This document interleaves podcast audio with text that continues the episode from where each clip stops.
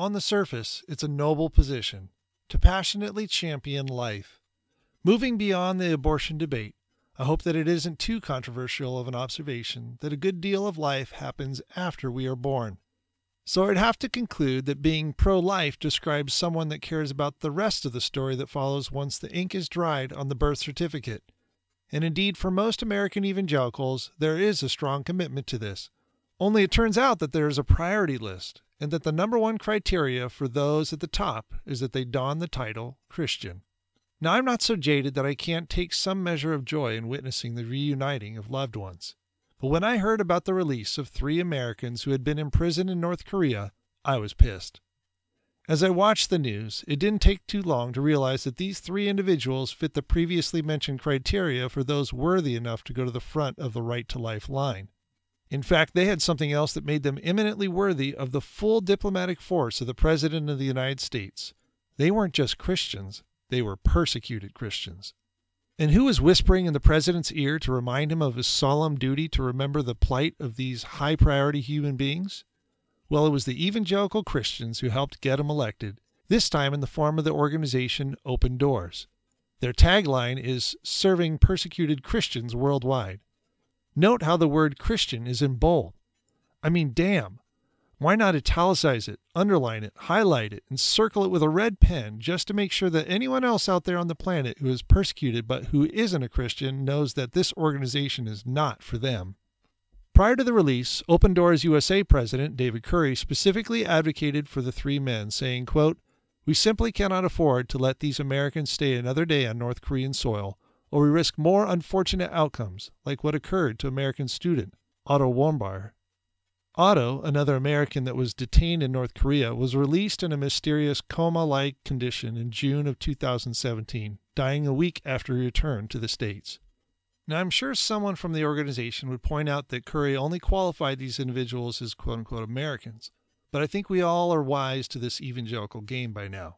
So let's move past that and focus on the real thrust of his apparent concern that the actual survival of these men was at stake unless they were freed and returned to America.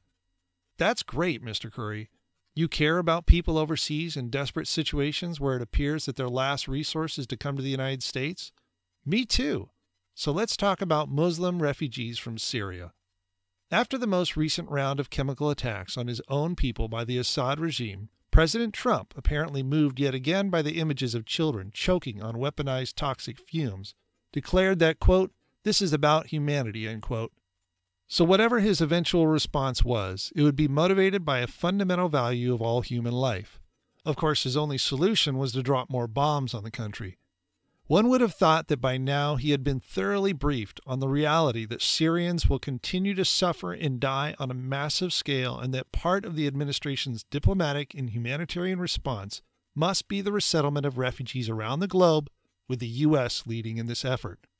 But of course, this would fly right in the face of his xenophobic rhetoric that resonated so strongly with his most loyal voting bloc, white evangelicals. So, what is the result? As of the end of April in this current federal fiscal year, which started last October, the U.S. has received 44 Syrian refugees. Of those 44, only 27 are Muslim, though the vast majority of Syrian refugees are of that faith. According to an article in the Dallas Morning News from this past February, in the first four months of the fiscal year, there has been a 94% decline in the number of Muslims resettled in the U.S. as refugees, according to the State Department data.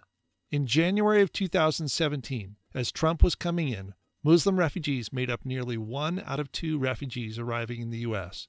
A year later, that ratio has become one in ten.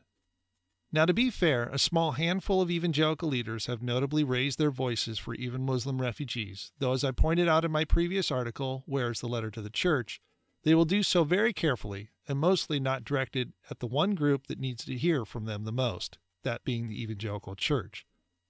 Meanwhile, hundreds, if not thousands, of Muslim refugees from Syria and other countries will continue to die in camps or drown in the Mediterranean.